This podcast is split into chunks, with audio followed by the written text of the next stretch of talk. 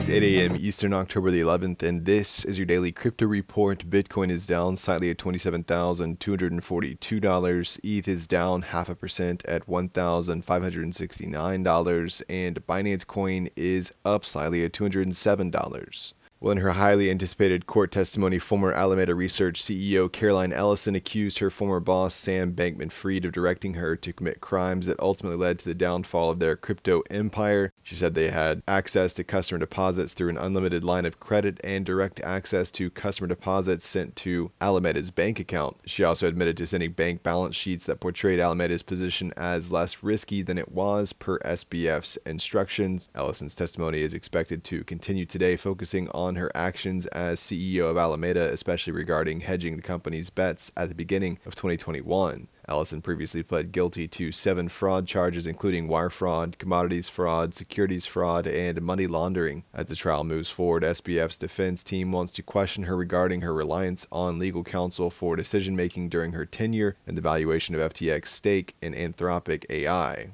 More from the trial, unpublished post by SBF revealed that he considered shutting down Alameda Research in 2022 due to concerns surrounding the relationship between the two companies. In the unpublished Twitter thread, SBF blamed the spread of those concerns on FTX's competitors seeking to divert attention from their issues. While he originally intended to transition Alameda into an investment firm and infrastructure developer, SBF indicated in the post that Alameda would no longer engage in trading activities on FTX or anywhere else. The down downfall of Alameda was triggered when it became public knowledge that FTX's own tokens, FTT, made up the majority of Alameda's balance sheet, leading to investments being overvalued and borrowed money being akin to bad loans. And finally, JP Morgan has successfully conducted its first blockchain based collateral settlement transaction using its Ethereum based Onyx blockchain and tokenized collateral network. BlackRock tokenized shares from one of its money market funds, which were then used as collateral in an over the counter derivatives trade with Barclays. This achievement highlights the growing trend of, tokenizing traditional financial assets and positions JP Morgan as a leader in this field, with other banks like Citi following suit. Well, that's all for us today. Visit us at dailycryptoreport.io for sources and links, and listen to us everywhere else you podcast under Daily Crypto Report.